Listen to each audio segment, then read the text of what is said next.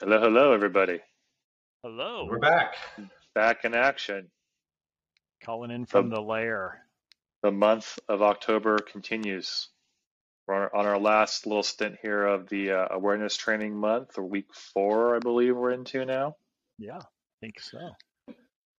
Another uh, passionate topic of ours to cover today. That's like one of those uh, ring the bell ones that we cover a lot on, which uh, which should be exciting. Is uh, the good old joys of boring software patching. You know, how does it relate to cybersecurity? Why does it suck, but it's so important? And um, yeah, lots of good content I'm sure we can cover. Hmm. So important to know, of- Derek. Yes. You know, we have been, you know, we have been following the CISA theme for Cybersecurity. Awareness Month, right? And so, software updating, patching is the fourth uh, fundamental.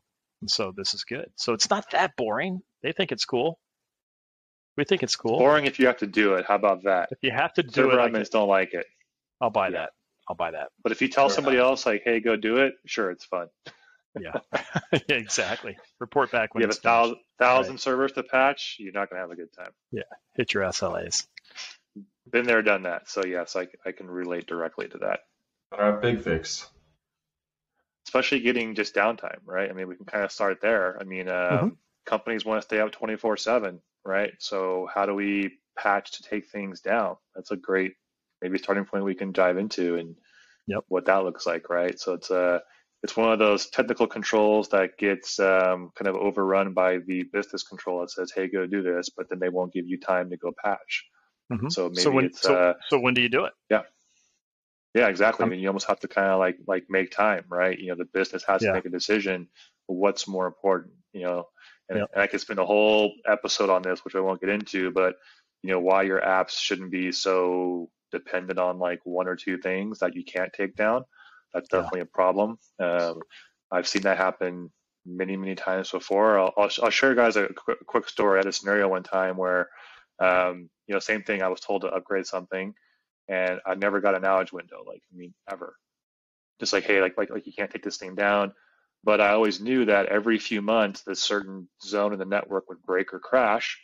And what I did was I had the next device kind of ready to go, stage on the new code. So next time it broke, instead of me fixing it, I actually just cut it over to the other one, and that solved the problem. But yeah, very very bad decision. Yeah. Shouldn't do that. Um, the business needs to take patching and software updates, I think, seriously. Yeah. Um, Yeah. The good and or bad news is this stuff is so relevant in the news now. I think you know CISOs and boards are kind of almost Yeah. mandating like, hey, we have to do this as well. So yeah, Yeah, I mean it's a Yeah, it's a it's I- a core fundamental. You know, when when we do our program assessments here with Trident Group, that's one of the things we that we really hit on is, you know, what is your patching schedule? How are you handling um, not only asset management but asset discovery?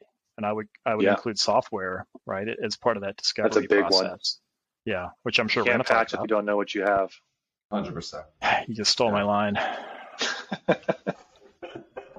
I had Can't to. find it, We you can't all fix it. thinking that right? one. So.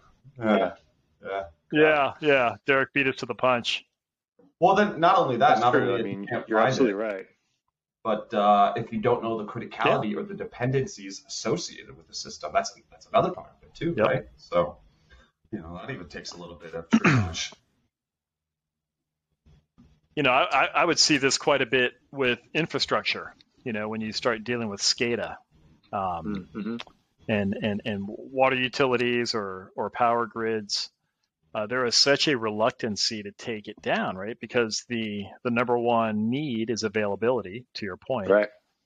and what we end up with is a whole heck of a lot of legacy hardware because they're Yeah. never gonna they're never gonna take it down if it's and especially if it's not broken. So that window that you leveraged, Derek, uh, often you know never presents itself.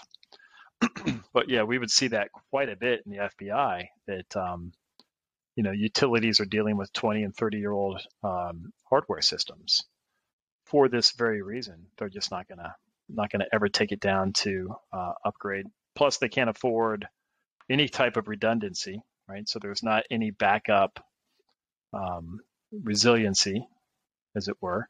But yeah, took us a little bit sideways there. I know we, are not talking about That's- infrastructure, it's, it's, but it's perfect still, though. yeah. I mean, Well, in that specific scenario too, it's so tough because um, in a little bit more modern environment, you can use virtualization to replicate the environment and then test. Whereas in that scenario, it's far more difficult to get replicate all that legacy hardware and then test before you actually roll these things out. So the risk is That's even higher. great point. Yeah, yeah. Yeah. So definitely, if, uh, if you kind of take two different companies, right? If we say like we have a healthcare company that has tons of IoT devices, pumps, you know, CareFusion type stuff, you know, heart monitors, legacy gear, thousands of switches and routers, and thousands of servers. That's one thing. Now you have like a maybe born in the cloud DevOps kind of built, you know, e-commerce company. Essentially, you know, one company can basically break things, turn things off and on, you probably would never know. The other, man, you're going to know real quick if something breaks. So it's almost like you have this, you know, conflict battle of like to patch or not to patch. In some cases, Yeah. where in some in some industries, they make it very easy or more so easy to go patch. So it's very valid points on the industry you're in, how old the company is, legacy versus modern, and you know some things like IoT, you know they just don't make even software fixes for them. So like there even Right. is no patch, which is a whole different problem that we can talk about. Yeah. right? Yep. Yeah, the amount of end life 100%. software there is a little startling, certainly. Um, and you know, I think it's it, it- it's it's important to recognize that a lot of these organizations uh, may not even have the internal resources to be able to uh, pin down where um, the most critical patches are, as we mentioned earlier. So then it leads you to um, uh, excuse me, it leads you to wonder if it's just better to migrate or rebuild altogether in certain scenarios, or if it's just better to have, you know, a, very stringent compensating controls around these systems. Um, you know, I think that's often kind of the solution to those types of scenarios is um, very strict segmentation, very strict controls around the specific system so that uh, even though it is vulnerable and may be very, very difficult to exploit. Um, so, you know, there, it, it, depending on the positioning of your organization, you might have to take a very unique approach. Um, and oftentimes that's the conversation we have to have from a compliance perspective when you're trying to get compliant is, you know, why are these uh, systems still vulnerable? Um, and you're having to provide, you know, a whole uh, kind of all this documentation as to what controls are in place to, you know, have that acceptable level of risk in your in your environments, right? Um, yeah. So, so let me ask you guys a question. Do you think like people move to SaaS to mitigate some of this risk of having to patch and make it somebody else's problem? I think that's part of it. I think that's part of it. Certainly, um, you know, there's there's other things to be said about the responsibility model there, but by in doing so, yeah, you're absolutely moving the responsibility of the uh, uh, you know of patching that software to you know the vendor. Um, unless, of course, depending on the service level that if you're in control of that, but um, Sure. you know, often is the case, especially with pure play SaaS, that you're not. So um, it, it can be very much a viable viable solution for some organizations, for sure. You just have to remember the data management controls and the user Yeah. access controls. Yeah, but that's Different problems. Yeah, hundred percent. Yeah, different problems. So, so Derek, we're going to talk. I know in a little bit about like I'm I'm going to highlight something from the uh, uh, National Cybersecurity Alliance, come up, some of their points uh, in and around software updating. One of those is uh, to get it from the source, right? So I think that I'm safe in saying that in any any cyber nerd or security nerd's um, vocabulary, or IT nerd for that for that matter, in their vocabulary is Patch Tuesday. Yep. And so Patch Tuesday, I think as we all know, are the, uh, the, the patches that come out from Microsoft every Tuesday. And my question for you as a former tactician, you know, and hands at the keyboard, why do those patches not get applied Tuesday night? Because quite often, you know, in my circles, and I ask that question, typically they happen about a week later, maybe the following Monday. You know, what's happening between the release of the patches and the actual implementation or the updating? Yeah, I think a couple things, right? Is one is people want to make sure that the patch is like like the patch, and there's not going to be like a version 2A or 2B. I've seen some issues Mhm. where like they would release a patch, And it's like, oh, hey, we missed a little bit of QA and it broke something way worse. So they want to wait just a yeah. little bit of time. Obviously, in some cases, if it's critical, you should patch kind of immediately, but there's a little bit of risk there. Um, you know, secondly, it's sometimes it takes time to roll these patches out, right? Sometimes people want to automate them or you want to play with them like in a lab QA zone to make sure that it's not going to break anything. You know, some customers have, you know, literally hundreds of apps running on their on their computers and servers and one patch over here can kind of cause a chain reaction snowball. So QA testing becomes like a really big deal. So um, you know, there's there's there's a bad approach in my opinion of just saying like auto update, leave it to chance yep. and and good luck, right? It doesn't really work anymore in today's world, in my opinion. So. Yep. Yep. Uh, I got a question. What what is uh, your kind of thoughts on manual versus uh, autonomous patching, right? And when is one uh, more viable than the other, especially in enterprise environments? Yeah. I think in, on a personal level, oftentimes manually patching could is the better solution. But at an enterprise level, you know, when do we uh, prefer one over the other? Yeah, yeah. I mean, it's almost like you have to have a kind of a combination of both, right? Meaning almost like manually testing in your QA zone to make sure that the patches are going to work, everything's tested, everything's good before you just kind of blast things out in an automated fashion.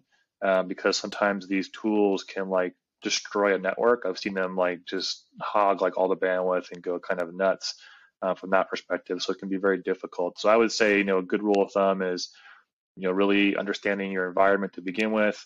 If the patches are kind of trusted and like you know they're low risk, yeah, you want to automate maybe in chunks or batches, not just kind of turn it on and and roll it out and you know pray for you know the upgrade to work.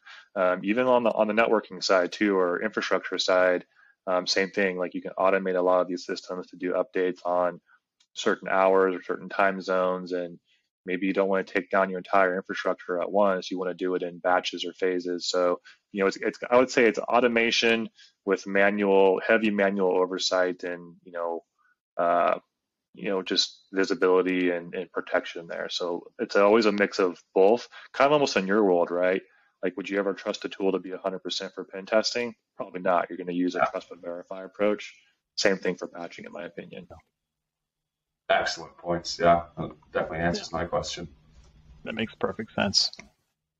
So, Sammy, I want to kind of maybe flip it a little bit to you. So, you know, from, from your from your perspective, when you're out there doing your thing, you know, how do you kind of determine that something is outdated, something isn't patched? You know, what should you patch first? You know, what does that kind of look like from a you know gray hat perspective, if you will? Yeah, yeah. So um, in terms of detection, uh, to your point, there's a lot of ways that we could do this uh, automatically with scanning devices, um, and there's a ways we could do it manually. But really, it's all about uh, grabbing banners, um, identifying what version levels are there, um, and then comparing that against commonly known uh, vulnerability databases uh, to understand what vulnerabilities are associated with the uh, with the application or system.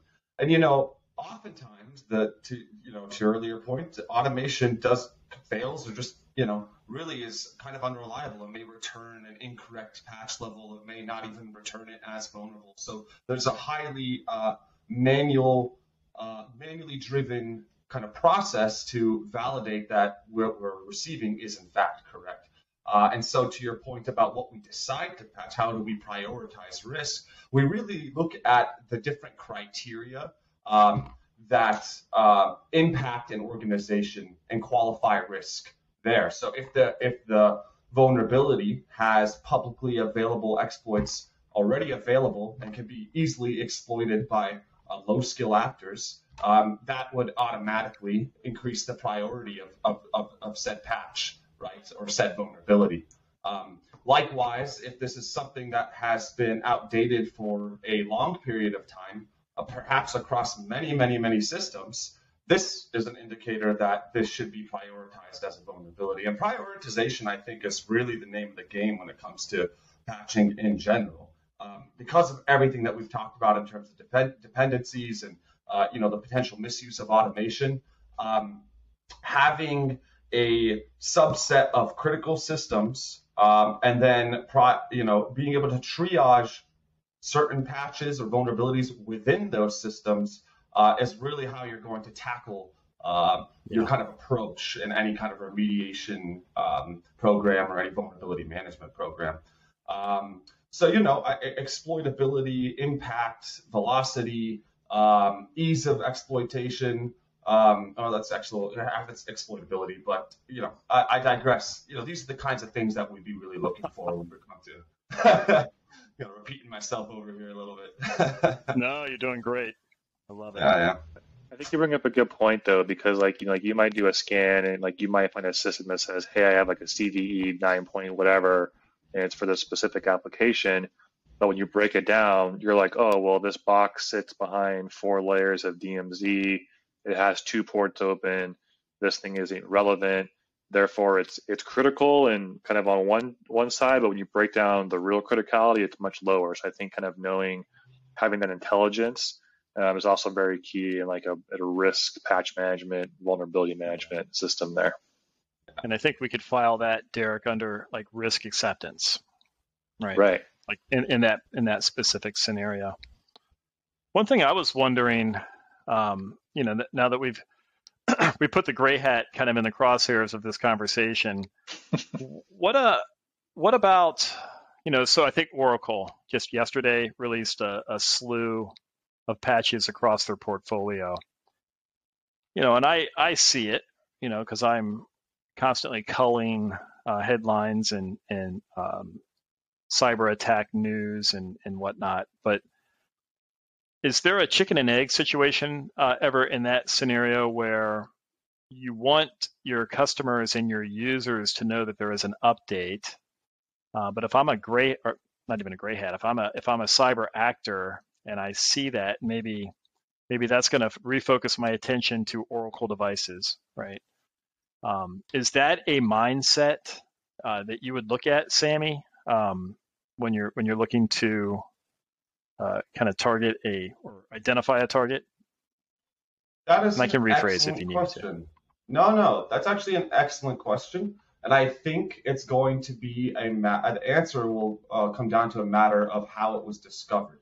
Um, if this was discovered, if these issues and bugs were discovered by internal or engineers or um, internal security engineers or, or white hats, then um, yeah, I would say it's better to inform because the odds of a publicly available exploit or a proof of concept exploit, you know, circling yeah. the industry is is pretty low.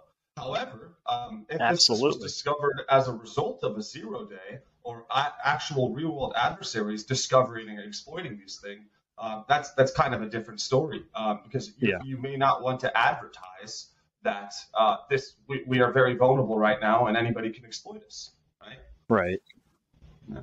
No, exactly. And, and the reason I ask is I always envision kind of like the starter with the gun, you know, before, before a race and that that alert, you know, alert, alert, patch, patch, patch, is akin to firing the gun, and then who's going to get to the finish line first, right? Is yeah. the hacker gonna gonna find the system, target it, and, and successfully exploit, or is the system owner going to be able to get that alert and test and implement whatever they have to do? Derek, you described all the steps, but get that patch, um, get that system patched, right? What happens first and I always think about that, and it's almost you almost want like a whisper net, you know, that's that that yeah. only white hats are logged into, and only white hats can hear uh, the alert go out, you know, to patch systems. But that's something I've always thought about, you know, because I've never been uh, that guy with the hands on the keyboard doing the patching like you have, Derek, and and, and you, Sammy.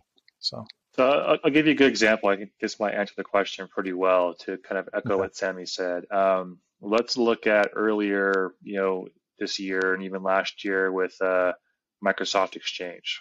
There's a lot of zero days around this, you know, um, so much so that um, your old friends at the FBI were actually going around and, uh, you know, logging in, I'll use that term, and actually helping patch some of the systems and, yep. you know, lock things down. Because that was a scenario where it got kind of, you know, released there was proof of concept out there. It was in the wild for a while. And to Sammy's point, it was kind of the opposite. So, meaning it was well known from a threat actor perspective, and just ran like wildfire. I mean, like us personally, we saw a lot of customers kind of get you know after this and um, you know kind of target to this as well. So like I said, it depends on whose side of the coin you get to first, but yeah. it also shows that the importance of patching. And I also want to kind of bring up that you know, and Sammy can probably echo this more than I can, but even when we're in there and you'd expect that something was that a patch had been around for say five plus years, we still find examples of that patch not being applied, which is also scary because to me it tells me, you know, I can give you a patch tomorrow. But if it takes you five years to install it, that's another big problem too. So people don't always like patch or they don't want to patch right away in itself. Yep. Good. Great point. Yeah interesting stuff. Um, the other thing too, it's like you know, like let's kind of like maybe kind of break it down from the the personal side now. You know, yep. so, so John, if I ask you, when was the last time you patched your Alexa or your smart TV or your printer or your AC at your house? What are you going to tell me? Oh well, I would just say, you know, Derek, it's whenever my automatic update is has done its thing, right? And so, to okay. your point, right, to to our point earlier, that's probably an effective um, technique for the home, you know, for the home user. But I think at the enterprise level, that would probably be not a good answer, right? Am I, yeah. am I hearing am I hearing this conversation and translating correctly? Yeah, yeah. I think also just kind of you know things to keep in mind, people out there. It's yeah. like you know there's a lot of you know connected devices at your house now, yeah. right? Like yeah. your thermostat, your refrigerator, oh, like yeah. your toaster, well, your vacuum cleaner, like everything, right? So these are also things that to be mindful of, right? Exactly. Well, so let's rewind, and and now that I know what you're uh, focused on with the question, I don't know. right. I don't yeah, think they have don't. Yes. Yeah. Yeah.